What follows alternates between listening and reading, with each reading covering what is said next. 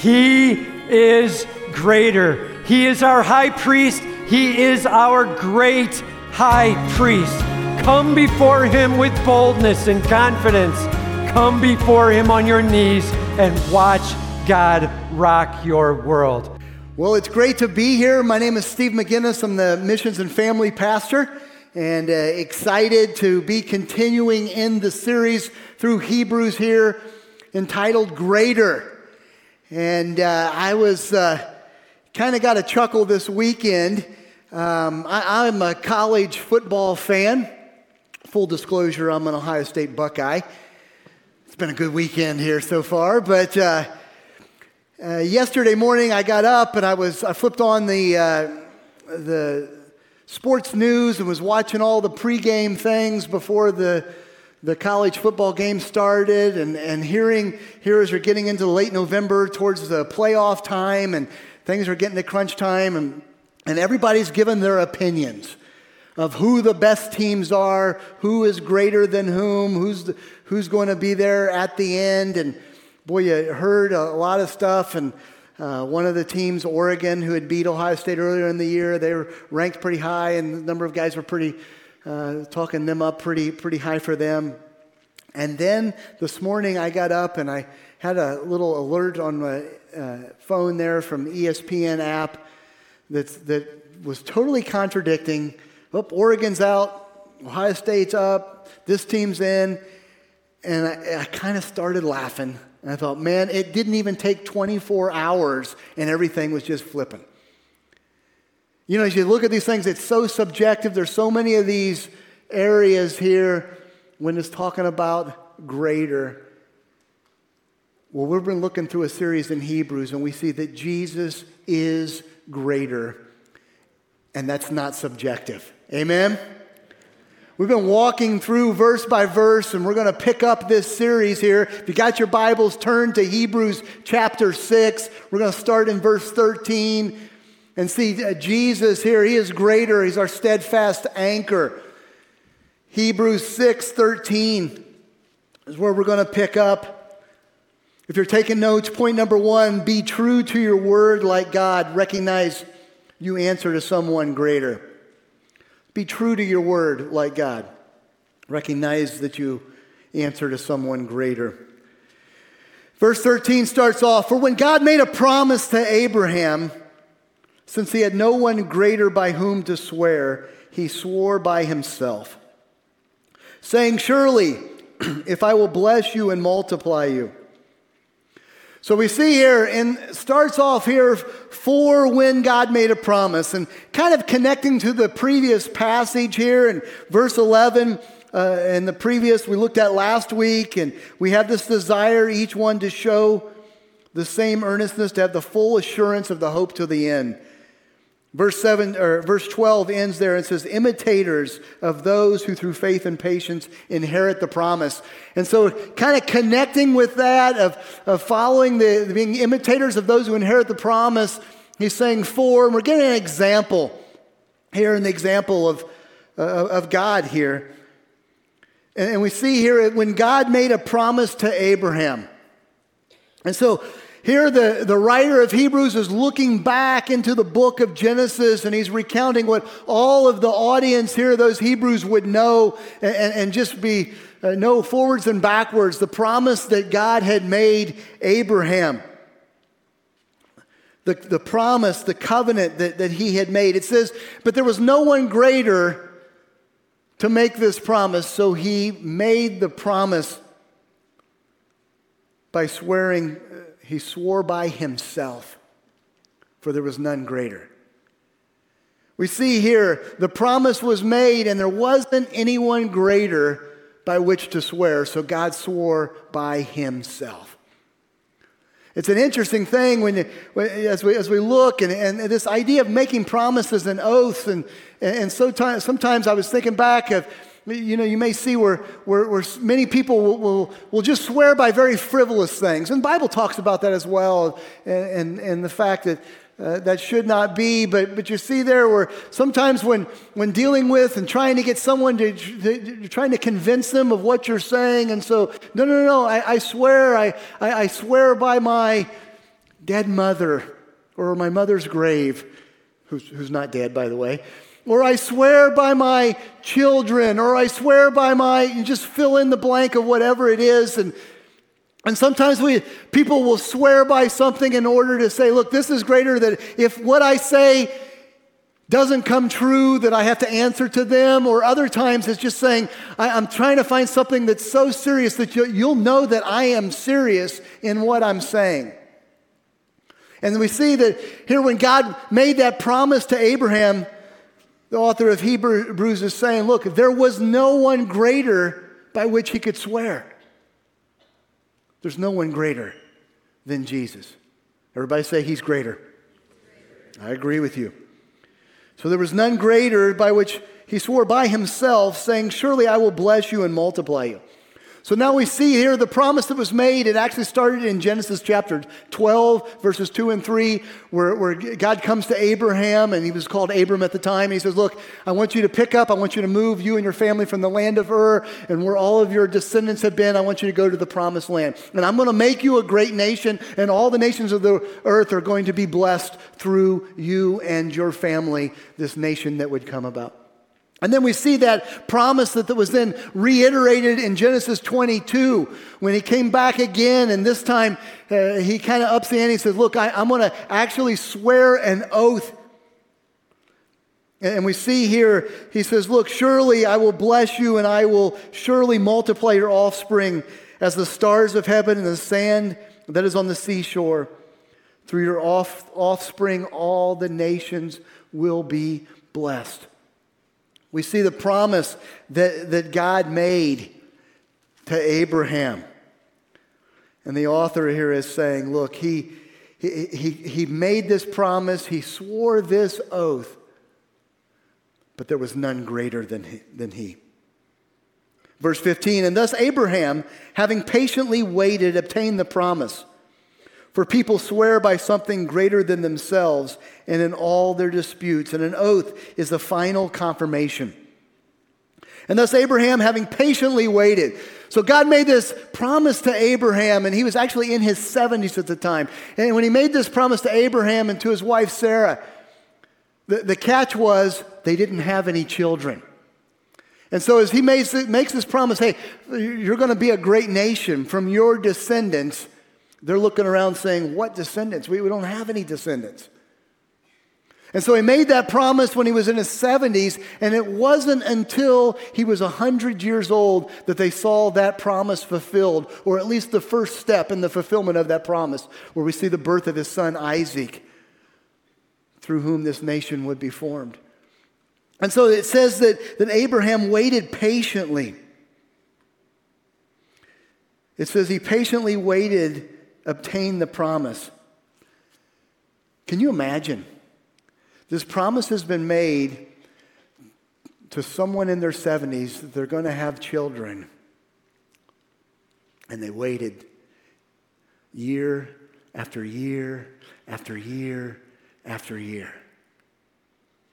We, we, we see here the, the fact that, that, that Abraham really clinging to that promise, and, and we see there maybe moments of doubt or moments trying to figure out how God was going to fulfill this promise because it just didn't really make sense in the life of Abraham. But we see the fact that he waited patiently for 20 plus years for that promise to be fulfilled. It's an amazing thing there. He received that in part when he saw his son being born, and we know that that promise was fully uh, fulfilled much, much later as this, this family becomes a nation. This nation there establishes in the promised land, and then eventually we see the Messiah that comes that blesses all of the nations through salvation in Jesus Christ. And we see that promise to full fruition, of which Abraham did not in his lifetime see the full fulfillment of his promise, but he could see in part the fulfillment. Verse 16 For people swear by something greater than themselves, and in all their disputes, an oath is the final confirmation. People swear by something greater than themselves, and when there's disputes and arguments and agreements that are going to be made, to be able to swear by something greater, so as to put some seriousness, some accountability on the promise, the oath that's being made. And so we see that, that, that they would make that promise by someone greater. We see that, that even that, the, the promise and the step above that, even in the actual oath or vow that would be made by someone greater than themselves. But the oath is the final confirmation. You know, as we're, we're talking about that, an oath or a vow, uh, James here in James 5 2 or 512 says this. He says, Look, uh, just let your yes be yes and your no be no. God made a promise early on. God did not need to make uh, an oath in that. Really, the oath was not for God, the oath was for Abraham to remind him of that. But see, being a, a, man or a woman of their word is the idea here. And the fact that, that God can be trusted. We can trust in the promises of God. Amen? We just sang the words of those songs, and absolutely we can trust in the promises of God. But we see that God made an oath, made a vow to Abraham. He made a promise, and then later he made an oath to Abraham. You know, there's a lot of different ways in which we see this idea of oaths or vows that are made. And you think about it, the, uh, when, when a person gets up as a witness in court, and they raise their right hand, sometimes even putting their hand on a Bible, and they swear to tell the truth, the whole truth, and nothing but the truth, so help them. God, someone greater than themselves, someone who hopefully they view as someone they're accountable to. Uh, maybe others here we see um, how about our marriage vows? Probably one of the more common ones that we see. Where we, we make a vow, we make a commitment before God and all of those present that I will love and honor and cherish and cling to and have and to hold in good times and bad times, sickness and health, whatever those specific vows were that we make before God to love this person who is our spouse. Uh, if you're in the medical field, maybe you've taken the, a Hippocratic oath. If you're in the military or, or law enforcement, you swear that, that, that, you will defend the Constitution and the laws of the land or whatever. We, we see making oaths, making vows and promises, but always the contingency, though, is that we swear by someone greater. And Jesus is the only one greater. And so when God made a, made a vow, there was none greater than himself. He swore by himself. You know, I was thinking about that and I was reminded, it kind of took me back to when my wife and I were married a little over 31 years ago. And uh, as we were getting ready for the wedding, and, and we uh, had asked our um, uh, senior pastor of the church we're, uh, we'd grown up in, and, and we were really close with him. Uh, the pastor Greening actually did the ceremony, and so he did most of the ceremony. But when it came to the vows, uh, we had asked my, my grandfather to actually be the one to give us our vows and to be the official signer there for, for the marriage. And my, my grandpa was, uh, uh, he was an old uh, Baptist preacher of 53 years. And uh, uh, just a godly man, loved the Lord. Uh, very um, traditional, very steeped in the King James. And uh, man, that, that guy could bring it. He'd, he'd, scare any of us there when he was preaching. Let me just tell you that. And he loved the Lord, and so uh, he was very, very much into a lot of the traditional things, and and and prayed in King James, and you know. Uh, love him. And, and so as we were getting ready, he says, Look, uh, Steve, uh, uh was there the day before for the uh, rehearsal. And he says, uh, Just want you to know, I, I, I, picked out some special vows for you guys to, to say, to recite. And just some, some very Uh, just some special vows. So, okay, Grandpa, thanks. That's great. And so we walk through the rehearsal, and, and you know, in the rehearsal, you're kind of walking through, making sure everybody knows what they're doing. You hit all the high points. You don't necessarily go through everything. You don't necessarily walk specifically every all the vows. When we got to that part, he said, look, I'll say a phrase, you just repeat after me, and, and we'll go for the vows, and that was great. So here we are. Tiffany's come down the aisle. We've done the challenge for the bride and groom. It gets time to say our vows. And so we turn, we face each other, and, and, he starts with me, and Grandpa starts repeating the vows. And it was very common traditional vows. And do you promise to have and to hold in sickness and in health, richer for poorer, all of those things, um, till death do us part. And, and then there was one more line in which he says, And in this I, you ready? I plank thee my troth. So he says, I plank thee my troth. And, and I'll never forget, I'm, I'm looking at my bride to be, and, and she goes, and I'm thinking, you know, a million things are going through my mind right now. I say, what? I have no idea what. And, and, and Tiffany's looking at me. And so I said, and I plank thee my troth. I have no idea what I just committed to. You know what I'm saying? I'm assuming it has something to do with loving her forever. That's why I'm, I'm going with that. And so we went through with Tiffany and went through the same vows uh, with her. She got to that point and she's like, All right, I guess we're in on this. I don't know. She said the same thing. And I planked thee my troth. And it isn't until later that we actually looked it up. And really, it's just a pledge of fidelity, is what it is in the Old English. So whew, I think we're all right on that one. We we were committed. But I kind of laugh in, in that, but, but we think about taking something that's so serious and, and that of a vow. Let me ask you how, uh, how is your word? Is, are you a person that your yes is yes and your no is no? The people just can trust that what you say is true? Or that what you say you will do? How's your word? Are you a person that follows the example of God in this? That you do what you say, you fulfill, keep your promises. And then as we think about the promises that, that God has made, are you trusting in his promises? Are you having those moments of doubt? Maybe in, the heat of the moment and, and as the pressures are pouring in, it sometimes is hard. Am I going to follow through and, and believe and trust in what Jesus has said and what God has said? We can trust in God's promises.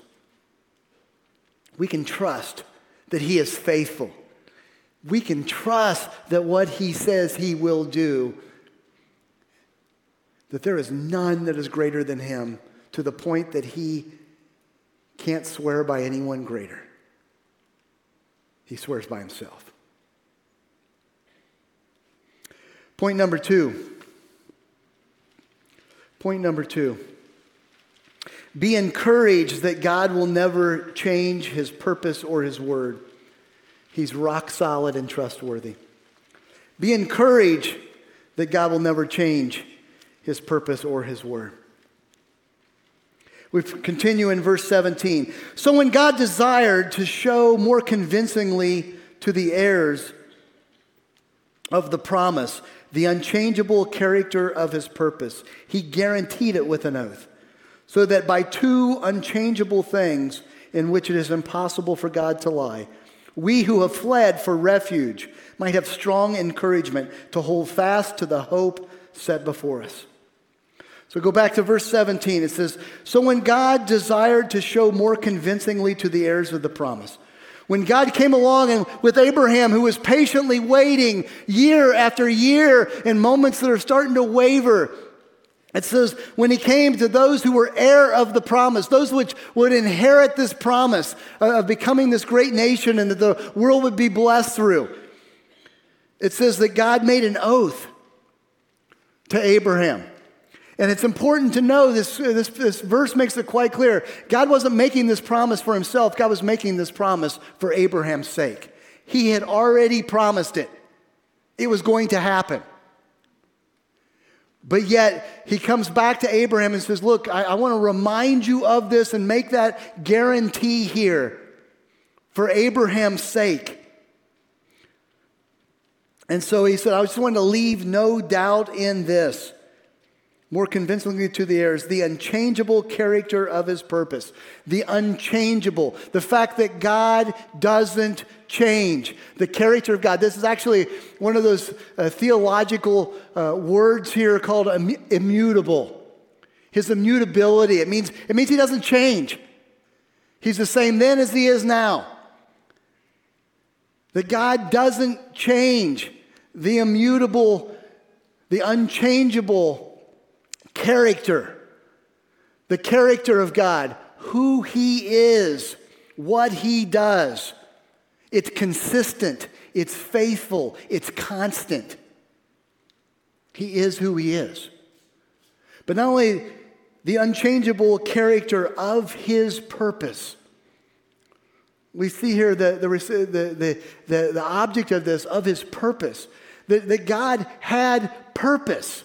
God had a purpose for Abraham. He made this promise not just on a whim, not just throwing this out there, but he had a purpose for Abraham. He had a purpose for Abraham's family, and ultimately, that purpose would be fulfilled with the Messiah, Jesus. And so God has a purpose in that. God has plan in that. Verse 18. It says, So that by two unchangeable things in which it's impossible for God to lie. So we see the unchangeable character of his purpose. We see this oath, the two unchangeable things, the first being the promise that we saw in Genesis chapter 12, and secondly, we see the oath that was given in Genesis chapter 22. That those two unchangeable things in which it's impossible for God to lie. It's impossible for God to be who He's not. It's the ultimate definition of integrity, of, of, of, of, the fact He is who He is. It's impossible, given that He is truth, it's impossible for God to lie.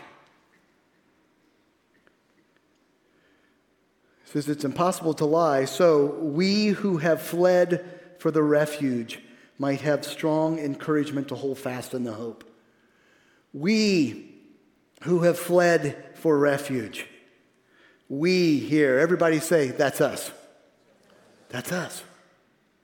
So we who have fled for refuge, those as the, as, as the difficulties, as the trials, as whatever it is that's going on in our lives, and as we start to seek that, that shelter, that refuge, we who have fled, who are running for that refuge, that hiding place, that, that area of safety, that we who have fled from for refuge might have strong encouragement, might, might not just be encouraged, not just be lifted up by these words, but it says that we would have strong encouragement. There's an emphasis in this. Look, you can be encouraged today. God keeps his promises. Amen?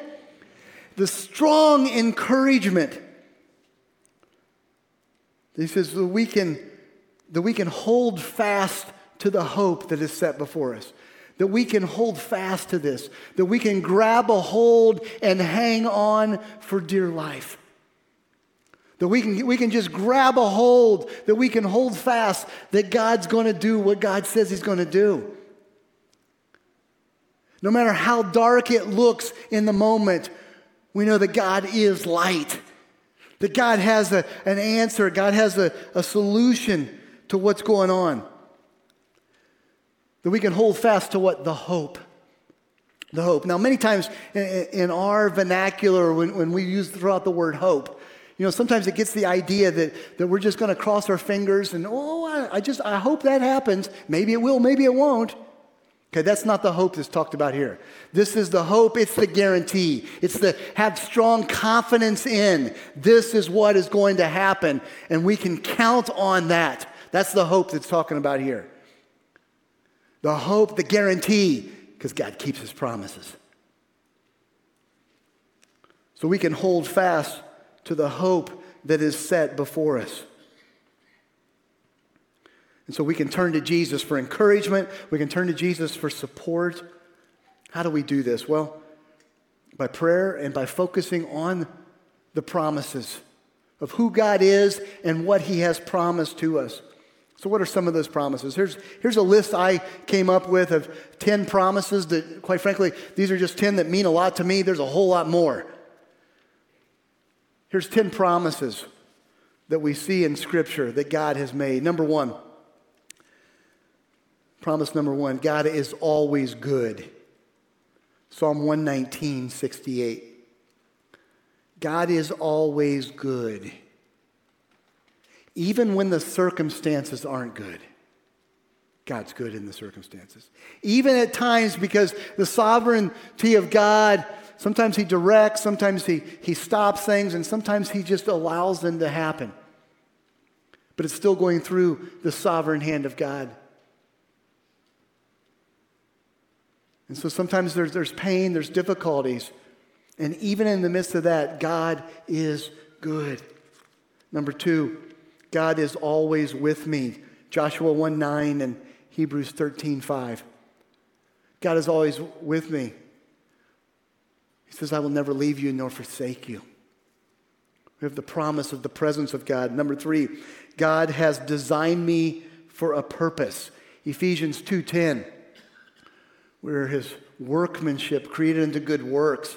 We have purpose and meaning. God had a plan for Abraham, God's got a plan for me, and God has a plan for you. We're designed for a purpose, ultimately to bring him glory and then specific things in our life. Number four, God loves me deeply no matter what. Romans 8, 38 and 39. God loves me deeply. Nothing can separate us from the love of Christ Jesus.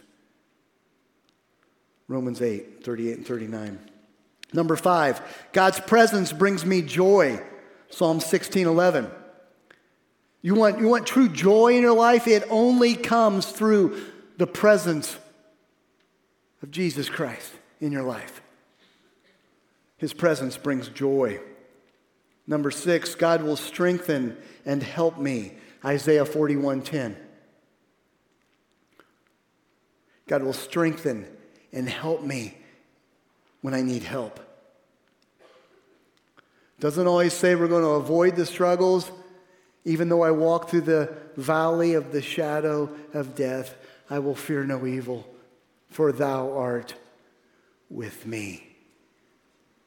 Psalms 23 says. Number seven, God will give me wisdom. James 1 5 says, If anyone lacks wisdom, that he can ask of God who gives in abundance, he gives it out liberally. We can know the wisdom that comes from God. Number eight, God promises abundant life. John 10 10. He says, I've come to give you life and to give it to you in abundance. It's not just an existence in that, but it's, it's you want to know excitement, being in the will of God, allowing God working in your life, you will have abundant life, rich and full. Number nine, God gives me power for my life. 2 Timothy 1 7 says he's not given us a spirit of fear or to be timid, but he's given us a spirit of power.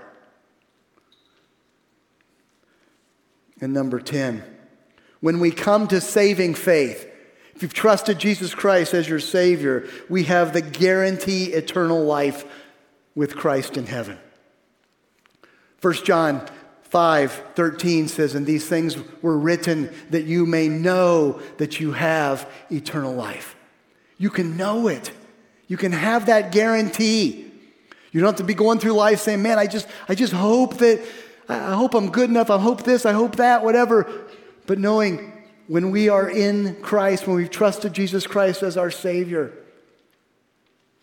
We are sealed with the Holy Spirit of promise. Ephesians 1 tells us we can know for sure that we're going to have eternal life. Promise after promise after promise. These are 10 that I just picked out. There are many, many more that God has made to us. We can trust in the promises of God. Verse 19 says this, and we have this as a sure and steadfast anchor of our soul, a hope that enters into the holy place behind the curtain, where Jesus has gone as a forerunner on our behalf, having become a high priest forever after the order of Melchizedek. And we have this as a sure and steadfast anchor to our soul. We have this as a sure, positive, can count on it, and steadfast, continual, faithful anchor of our soul. An anchor, what's an anchor used for? An anchor is when you're in a ship, you're in a boat, and you're out on the water and the, the drifting of the current, and you want to stay in one place, they, you drop anchor in this big heavy object that, that comes down and it, and it locks into the, the bottom of the, uh, of the body of water there. It, and it's tethered to the, the, the, the boat that you're in.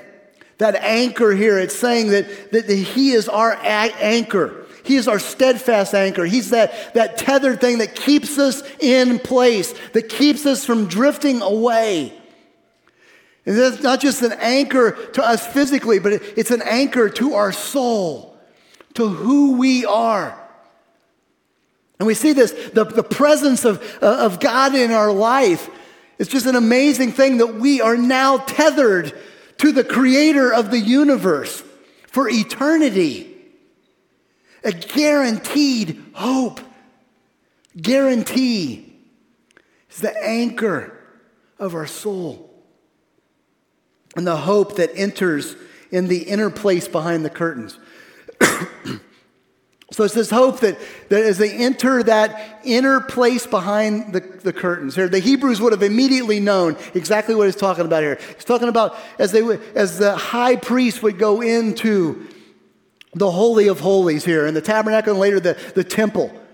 And we see that this, the outer court, that, that, they would go into, and a lot of people could be into that. And then into the next level was the holy place, and only certain priests and certain things could go into there. And then there was divided by a curtain, this inner sanctum, the Holy of Holies. The, the, the Ark of the Covenant was in there. And the high priest, we, we've talked about this, Pastor Tim, last couple of weeks in previous passages here. That high priest would go in once a year after cleansing and, and sanctifying, cleansing, uh, and, and, and making himself as clean as he possibly can be, would then venture in behind that curtain into that holy of holies into the presence of God, which he would then offer the sacrifice for the sins of the people for that year. And we see there that, that, that, that entering in behind the curtain, that reference there. And who's doing that? Well, verse 20, where Jesus has gone as a forerunner on our behalf. And instead of a, an earthly, a man doing that, the high priest, and having to do it over and over again because it, it really didn't fulfill that sacrifice of sin. Jesus was that sacrifice. And now he is our high priest. We can access a holy God through Jesus Christ. And, and we, can, we, can, we can have access to him anytime we want because there's one mediator between God and man, and that's Jesus Christ. He is our high priest. He is the one in the presence of God that we can then go and be through him in the presence of God, even though we're sinners, but because of the payment that he made for our sin. Amen? Amen. A forerunner, having become a high priest forever after the order of Melchizedek. Stick around, come back next week. Pastor Tim's going to going to walk through the next set of verses. We're going to go in depth about who this Melchizedek was and, and, and what the, the significance of, of that is. But we see that, that, that Jesus is our high priest. You know, it's interesting. Unlike in a boat, we're not anchored down, we're actually anchored up. Our anchor is in heaven. Anchors in heaven. Yeah, I was also reminded uh, this weekend is the uh, first uh, deer season here for anybody who's a hunters, and so a lot of people here in Illinois. This is first season for deer season uh, with a gun, and so many have been going out. I, I, was remembering back; it was actually, I believe, 20 years ago. Uh, my uh, wife and I and our family, we were actually living in upstate New York. We'd moved from Central Illinois, and I was a, an associate pastor there in a church. And and uh, one of the things we loved, we were up in upstate New York for about three years, and and thoroughly enjoyed it. And let me tell you, if you uh, if you like the outdoors, and man, the fall in upstate New York is just absolutely gorgeous. And, and if you're a hunter, uh, man, there is just lots and lots of places to hunt and lots of, uh, of deer that's run around there. And so I, I, we'd been there for a year or so and enjoyed that. And I had a fellow, a friend of mine from the previous church I was at, actually one of our youth leaders that worked with me. And Kevin, we kept in, in touch. And actually, one of the high school guys that was in the youth group that, that I was at before we left there, and uh, also a hunter, and occasionally would hunt. And so we, I had invited them to come to New York, and so they came out. They were going to actually be with me and hunt for the first few days of hunting season in New York. In New York, it's about 21 days there. Hunting season is a little different than, than here in Illinois. And, but they were going to, they drove out there, and they, we were all set. They were going to go out hunting with me uh, here for uh, the opening couple of days. And uh, so Kevin and Dan were, were there, and, and so we get, we're getting ready the night before. And uh, man, as we uh, got everything together that morning and we started to walk out, it had rained the night before. The temperature had dropped. And everything was just a sheet of ice. And, and I'll tell you what, I, will never forget. It's actually, as we went back in, as, as fellow that, that we owned this property and it backed into some state ground and there was just acres and acres and acres and it was the most beautiful and, and kind of almost terrifying thing here as we saw all of these trees completely covered in ice and it actually would continue to rain kind of sleet and it's just more and more ice. And, and, you could just hear the weight of the ice and the crackling of the trees. And so we're going out. It's, right, it's, of course, it's early morning, so it's dark, and we're getting to our spots. I had picked out a few spots, and, and so I dropped Kevin off, and he had a, a stand that he was going to be in. And, and I don't even think he actually went even went up in the tree. And then Dan, Dan was a high school kid and, and in good shape. And so we said, Here, here's this climbing stand. God for you. And so if you find a tree that there's no branches, you know, down low, you get this climbing stand. And so Dan had this climbing stand. Now, uh, for those of you who don't know what a climbing stand is, it's in two parts. You got the bottom part that you stand on, and there's straps that you put your feet in. And then it, it wraps around either a core, a cable, or a, or a piece of metal that kind of goes and you locks into the tree. And then there's the upper part, and it goes around the tree, and it's just kind of a bar that goes around you. And so you take the top part, you kind of get it set in and lean back a little bit, and then you bring your legs up and bring the bottom part up, and you kind of just do this kind of shimmying up the tree. Once you get up in that tree, then you take your harness and you attach it to the tree, and you're kind of locked into that tree. Not only that, the, the two pieces, there's a, there's a, a cord, a cable, or a uh, um, strap that will attach those two pieces together.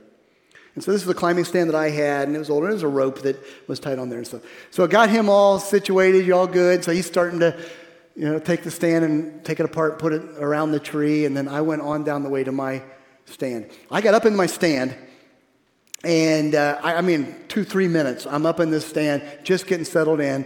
You can hear all of the crackling and, and branches, the ice is coming down, and the tree right beside me comes crashing down from the weight of the ice. And I already had the thought, you know, this probably isn't a good idea.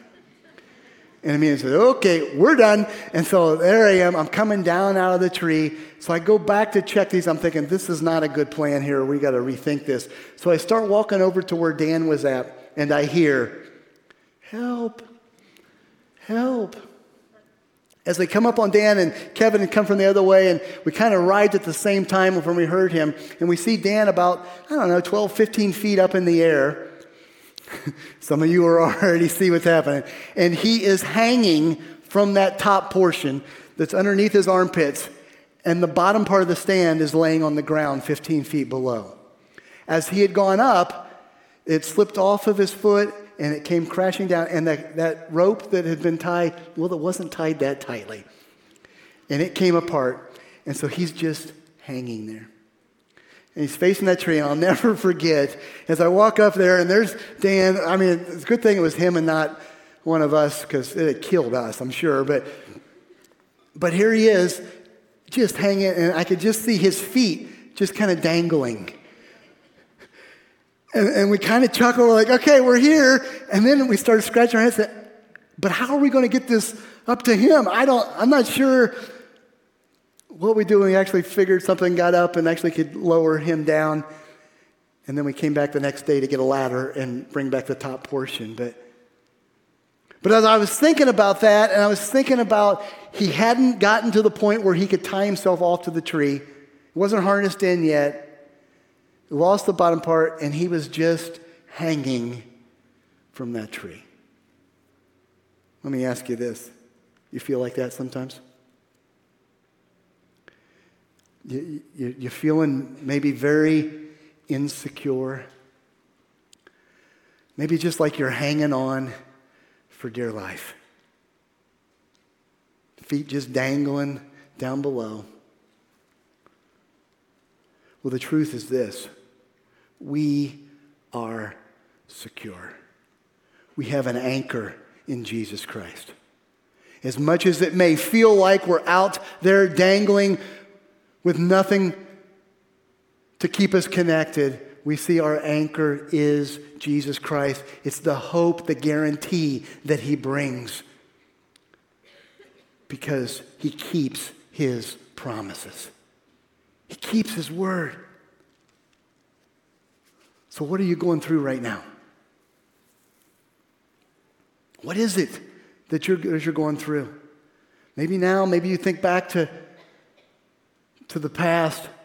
What is it that maybe you are clinging to to try to get you through this? Maybe it's you trying to figure it all out on yourself, and, and maybe you trying to think of what the next thing is that I can do to fix this problem.